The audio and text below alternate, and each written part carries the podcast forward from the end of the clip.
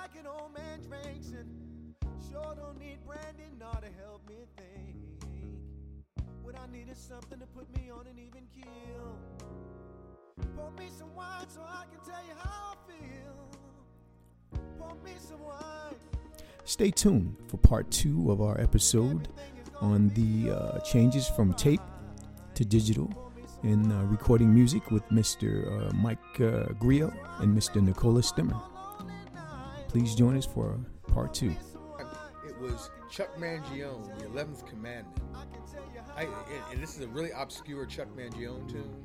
But you had uh, uh, Vinny on, on, on, on saxophone and a couple other dudes at the time. And Chuck Mangione, you know, he enjoyed a real, during that Feel So Good era, he enjoyed a, a little spurt back in the day.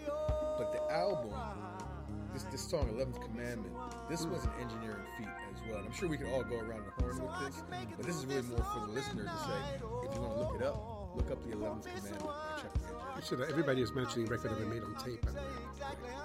Yeah, it was all tape. But I want to say something. Uh, Before I thought you were asking what record do you enjoy the most that you did, that I recorded.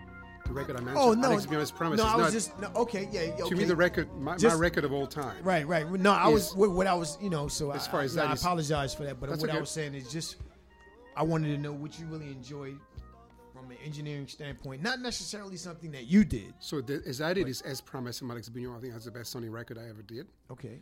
But my favorite sounding record of all time, without hesitation, would be Soul from Peter Gabriel. Okay. I think I think Mm. that's on a whole different league. That's like I, you know, and a friend of mine mixed it. Kevin Killen mixed it actually. And uh, Peter Gabriel just got divorced. He had absolutely no money. This record was made. All the musicians, Peter, uh, Tony Levin, uh, Steve Ferrone, everybody's on this record worked for free.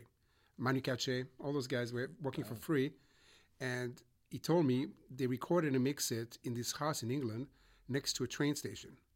So they were recording between trains. That became one of the second or first or second biggest record of the 80s after the Joshua Tree from U2. Recorded with no money in a house between trains. Between trains. So there, how about that? Drop the mic, Nicola. Uh, no, I think uh, Sonny Clear, it's amazing. Yeah. He's the guy who spent supposedly weeks on his vocal tuning. Hmm. Like he sends it to all different engineers to send him back the perfect EQ'd vocal. I'm tired of looking at this. You guys can keep talking. I just want to touch this for a minute. Okay. Okay. All right. So Nicola, uh, like I said, one of my favorite recordings is uh, uh, by Wynton Marsalis. Show me the smile. you know, one of my favorite recordings is by Wynton Marsalis.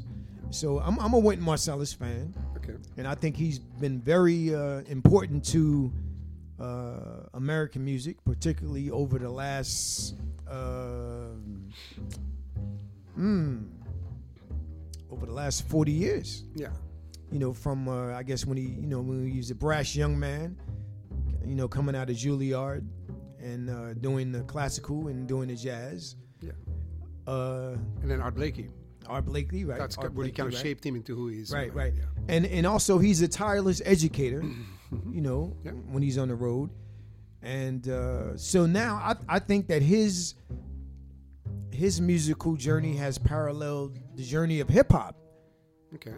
right? Because hip hop started. Uh, I mean, as far as it, its uh, its introduction to the public at large was 1979.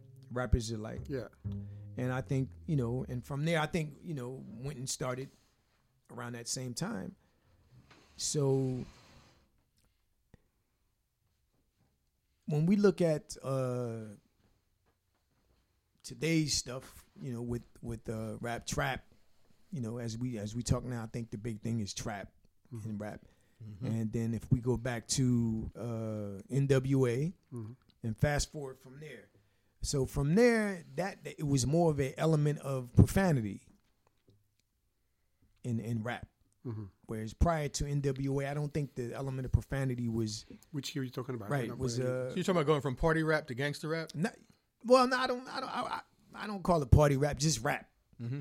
You know, I mean, just- yeah, it, it's sort of referred to Right. now as Okay, party okay. rap, but it was Okay. a, it was Grandmaster, yeah, Grandmaster Flash, people like this, Yeah, it was yeah. party rap. yeah, Right, right, right, party okay, rap. right. Even Yeah, 'cause- LL Cool J in a way is party Okay, rap. okay, because at that point it was just you know I can rap better than you. I got Right, more right, right, women. I'm right. cooler. I got right, nicer cars, and And then suddenly You you, know, have more like you know, and right, and then fast forward, rap right, fast forward to I'm gonna shoot you and your mother.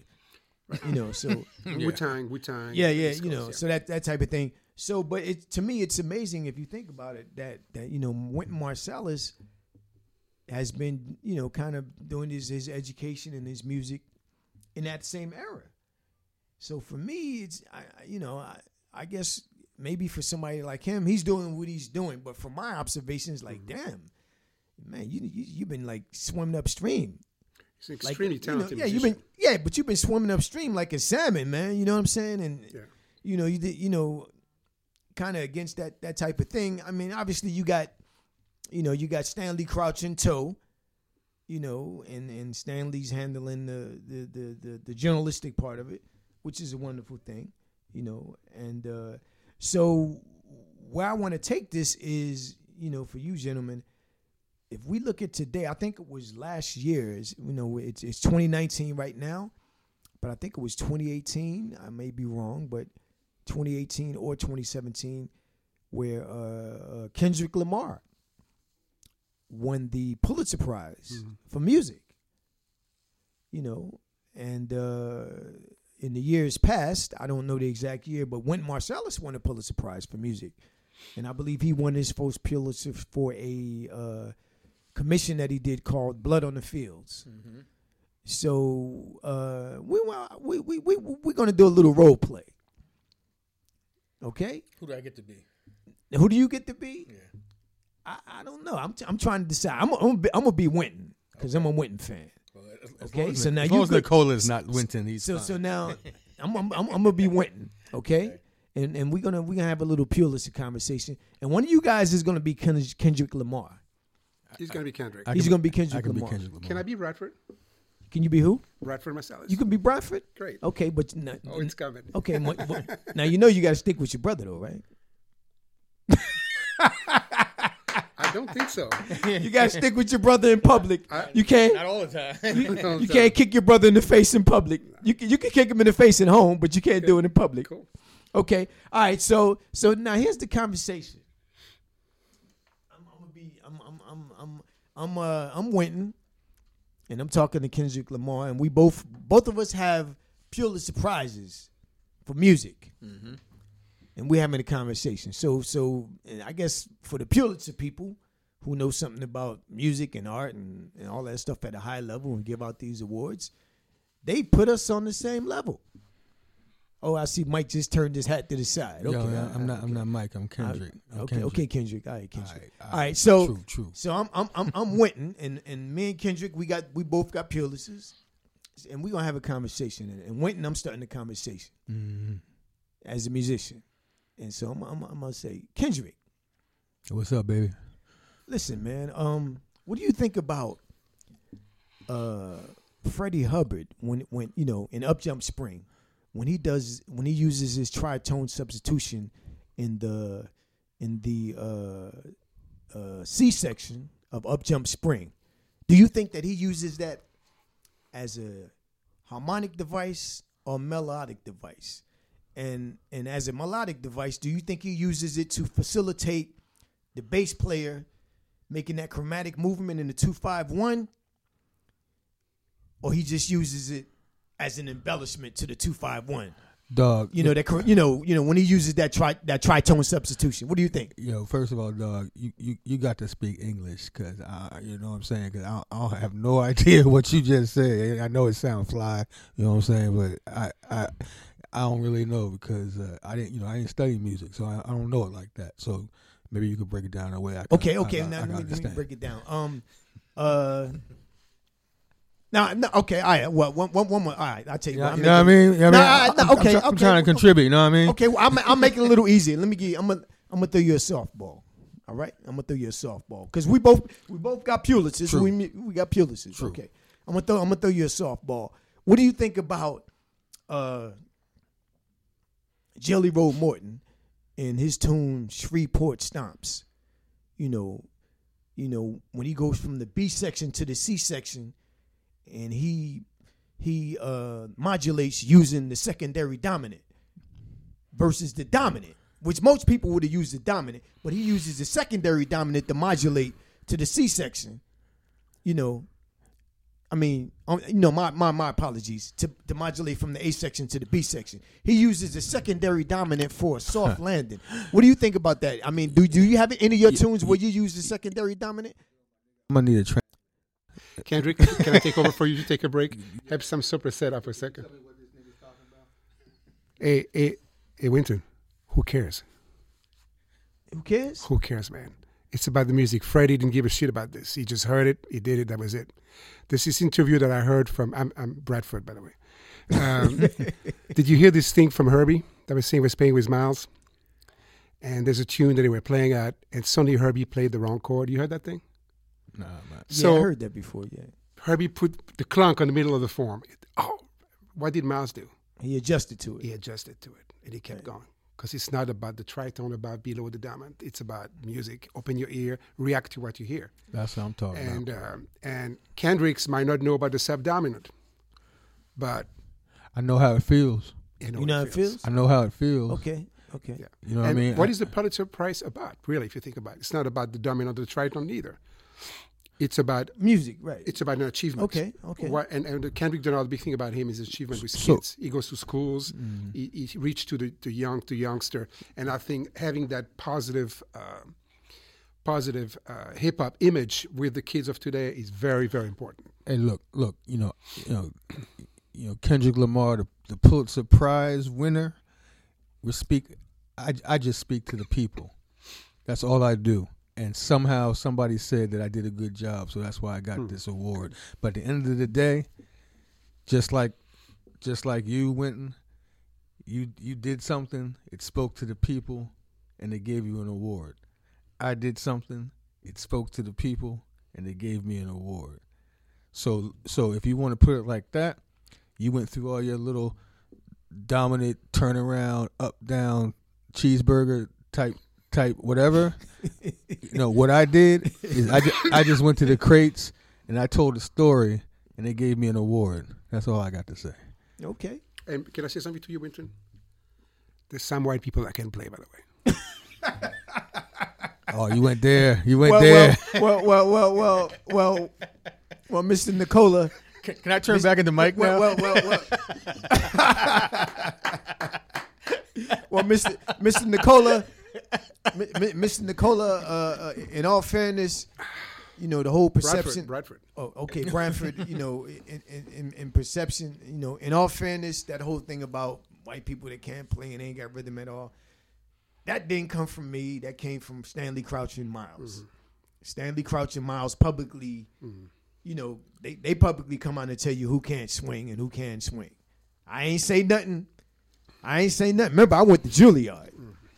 And when I went to Juilliard, it wasn't but nobody but me and, and a bunch of white boys, and I just played the Brandenburg Concerto better than they did. That's right. All right, so I, I better, didn't say thank you. nothing about white people. All right, No, it's cool. Yeah, so Just sometimes we Wynton, you go a little too far. okay, I, I, I mean, I'm just saying that wasn't me. You, you can talk to Stanley. you can I, talk to I Stanley. worked with Sting for three years. That's fine, dude. There was no Talk problem. to Stanley. Stanley's my man. You can talk to him. He's the one. He's he's tells. He's the one that tells you who can swing and who can't swing. I see. All right. And if you don't believe me, he has a book called Considering Genius. Okay. You can read that book, and he'll he'll tell you who swing and who cannot swing. So you I'll know. behave from now on. Okay, okay. All right. So we just finished our little uh Wynton Marsalis, Branford Marsalis, uh Kendrick Lamar wordplay. Yeah, yeah. Okay. All right, cool, cool. So once again, this is the uh one bottle. Te- technically, it's two bottles now. No, okay, all right. Well Okay, well Very the good title once again, this is the uh one bottle at a time podcast, and I'm uh, Ronald Dorsey. I'm here with Mike Griot and Nicola Stemmer. And uh, Mike said two bottles, and, and we, uh, yeah, he's three grown men. We got to have more than one bottle, exactly. you know, because one By the way, man, you know, one. opened up nicely. I, no, I don't know. Two hours later, it really opened up. Oh yeah, it opened up. Okay. Oh, yeah, And once again, we're enjoying a uh, Eyrie Vineyards 2015 uh, nice. Pinot Noir from the Willamette Valley in Oregon. Magnifique. Magnique, okay, from the Great Northwest. And uh, fortunately for me, I've had occasion to uh, visit that part of the United States. Very beautiful, very very beautiful, and uh, even more beautiful if you bring your umbrella because it's It rains all the time, right? more often than not it's going to be raining. But it's very very very beautiful. But they have to have Samsung. If this thing is coming up, there has to be Samsung. We're going to get this. Okay, okay, okay. Right. And Nicola, now you you you- you're the European in the crowd, Yeah. and we had a little conversation earlier about uh, Pinot Noir versus Burgundy, Right. and you were talking about how you know uh, from the Willamette Valley, it's a pure Pinot Noir. I mean, I, I assume so. I'm not sure. Okay, okay, okay. Tend to be, tend to right, be. right. Okay, and I think Pinot you mentioned you mentioned you mentioned uh, uh, uh, about how Burgundies Yeah. can be more or less blends versus They blend some the, things. the red burgundies Sure. can be more or less blends versus the the pure poor the pure Pinot Noir. Of Which of this is Willamette. this is a lot fruitier. Fruitier. If you go to Burgundy, a little more peppery, you know. okay And they add a couple of stuff in it, you know, like the, the, the big Burgundy, like the Pommard or whatever, you know. okay There's always a little subtle things on the back. You don't exactly know what you're drinking, but there's a couple of things on the back. there, Okay. yeah. okay All right. But that might be interesting to see 10 years from now what this wine tastes like, too. Mm, It's still very young. okay all right It, might- it might get more complex as we as it goes on. you Okay. know, Yeah, cool cool for for those those of us who have a uh, a nice cellar that's right. Or a uh, nice refrigerator if you live in New York City in, in the, in, on on the 26th floor. It'd be very hard to. Uh, you have a nice a nice uh, nice wine refrigerator, yeah, so it'd be nice to have. you know you got to have so and uh, 10 years 58 degrees, keep it like that. You can Yeah. keep many years like that. Yeah. definitely definitely If you don't have the temptation of opening, you should lose the key. That's the thing.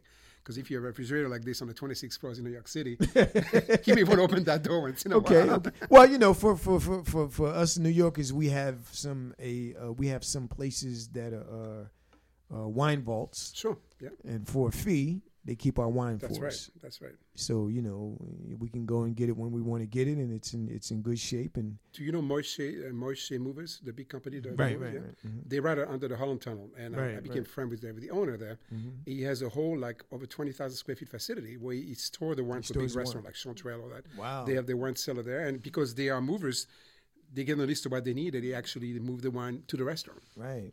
Wonderful, wonderful, wonderful. Okay, so now we we're gonna go to uh the section of inspiration and, and, and advice for uh the, our younger audience, for people that are young people that are are in uh that are musicians or aspiring producers or, or young people that are learning to be audio engineers. You know, we're gonna start with Nicola and, and we want to ask you, you know, what information or what advice or what you know uh, path would you give to a young person that that's that's a musician right now that would love to express their craft and share it with other people, or a young person that would like to be an audio engineer, you know, or a producer? What what what what what, what would you give to them uh, from your experience that you think would help them to to succeed? Well, I think this, these are two different subjects here. If you're a musician, is one thing. To be a musician, I think we're lucky to be in New York City. So I think the reason why I moved to New York is to be exposed to what is in New York. There's so much. So as a musician, go out as much as you can. Rehearse as much as you can as many bands as you can. Go listen to as many gigs as you can.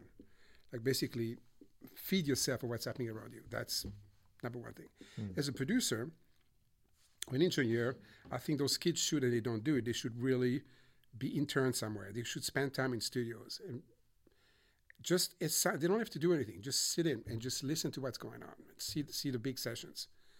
I mean, I learned I learned myself the little bit I know by being in session with big producers and see how they reacted, what they did, how, how did they get the best out of me. That that's you know that's the way I think to do it is to really again look at your elders. You know, look look at the people before you. Quite often now, you know, you can buy a software, be in your room, and write a song, and you never seen anything on the outside. You know, you mm. haven't opened yourself to. So as engineer producer, spend time. Schools are good. You don't got to learn to engineer in school. You don't got to learn how to be a producer in school. You got to learn how to do this by doing it. Mm. And and if you have if, if you, there's millions to you, offer yourself as an intern for free. Spend time in the studio, check the session, put the microphone, clean, vacuum the rug after, do whatever you got to do. Mm. But observe really the magic that happens in the studio those kids will know more than we do about the software. We don't care about this. That's BS. The software is BS. It's what's happening here. How did Mike get the bass player to play that or the guitar player? That's what you got to learn how to do. How do you get that tone? How do you how do you make the artist comfortable enough to give his best? Some people need to be tweaked a little bit. Maybe you got to be pissed off at me a little bit because we've done it 62 times. Uh, some some people don't. Some people got natural. So you got you got to learn how to get that out of the people that are in the studio, and that you can learn at school. Okay, Mike. Uh, same question for you. You know, for the young people listening in our audience, what would you say to a young person that's looking to uh, uh, uh, be a good musician, a great musician, a producer, or an audio engineer? From your experience, you know, which you you kind of gave us a little bit about, what would you say to them to help them move forward and succeed? Uh, so usually, when I used to uh, teach classes, I would tell my students to pick something uniquely that's your tool for learning. Like in my case, I had an instrument. I had a cello or a bass, and through that tool, I was able to discover the rest of music in all of its it, it, its its aspects. So, I would tell them if if engineering is your thing, then refine your tool and use engineering as a gateway to the rest of that knowledge. If a trumpet is your tool, become great at trumpet so that you can that will be your key in that door that hmm. opens to the rest of that knowledge base. So my advice has always been I don't care what tool you use, but accept your tool as uniquely yours. Work to become great at it hmm. with it to your to the best of your ability, and assume that that process will be the key that will unlock those other doors. Hmm. But there's no way to get to where you want to go without having a tool, hmm. and desire is not enough. It never is. Got to do the work. And you have to have a, a vehicle, a mechanism, a means, a tool to access the gifts that your heart desires. Hmm. But desire is not enough. Because everybody desires to do it. Right? Everybody, everybody has the desire. Everybody's got the desire, who wants to do the work? but who wants to do the work? Okay. All right. Cool. Cool. Cool. Okay, gentlemen. So we're we're gonna wrap up the episode, and uh, just want to uh, put it out there. We'll start with Nicola. If you have any any uh, ideas or final comments that you'd like to make, uh, you know, to our audience uh, for the uh, one bottle at a time podcast. I like to do that every Thursday. at least, at least with two bottles. Two bottles. Hey, it's a lot of fun. It's always nice to talk, you know, to talk with people about stuff like this. I love to talk about music. You can never talk about music enough. So Okay. Yeah, and so- and Mike, any any final comments? Uh, yeah, I mean, things like this remind. Sometimes it, it reminds me of of why I do it. Because you, you you really sometimes you don't remember all the reasons that this whole career choice is valuable until you have a chance to share with other people and realize you're you're never alone. Although you can feel alone and lonely at times in this chosen profession, you get situations like this and you're like, man. You got your ass kicked the same way I did. that feels wonderful. All right, cool, cool, cool. Okay, and as always, we like to uh, uh, end our podcast with a little uh, literary gem that I like to call the uh, short story of the day. So, if you have a uh, contribution that you can make to our audience, I'd gladly appreciate it. And I'll start with mine. My short story of the day is the Gilded Sixpence. is a story by uh, Zora Neale Hurston, uh, wonderful uh, writer, uh, one of those writers that received uh, critical acclaim later, posthumously. You know, after she she left this world, somebody decided, a group of editors decided that wow, this is this is some good stuff, and uh, published it to the world. So once again, my short story of the day is uh, The Gilded Sixpence by Zora Neale Hurston. So, Mike, if you have one to share with our audience, uh, go ahead and do that. Well, I don't know whether I have a short story, but uh, I will say that uh,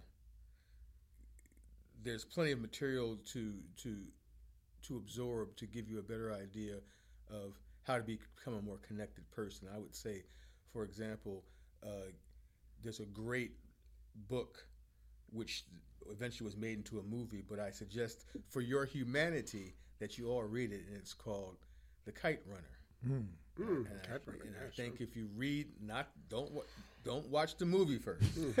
In general, I know some not. of you will go right to the movie, but read the book, The Kite Runner. And the author is? Uh, uh, oh Lord, you know what? I officially can't can't conjure it. It might be that second bottle that's blocking me right now, but uh, you can look it up. The Kite Runner, very powerful uh, story of how people in other parts of the world struggle for a basic sense of humanity. And I, I would strongly suggest that in the time we live in now, that you work on your your humanity.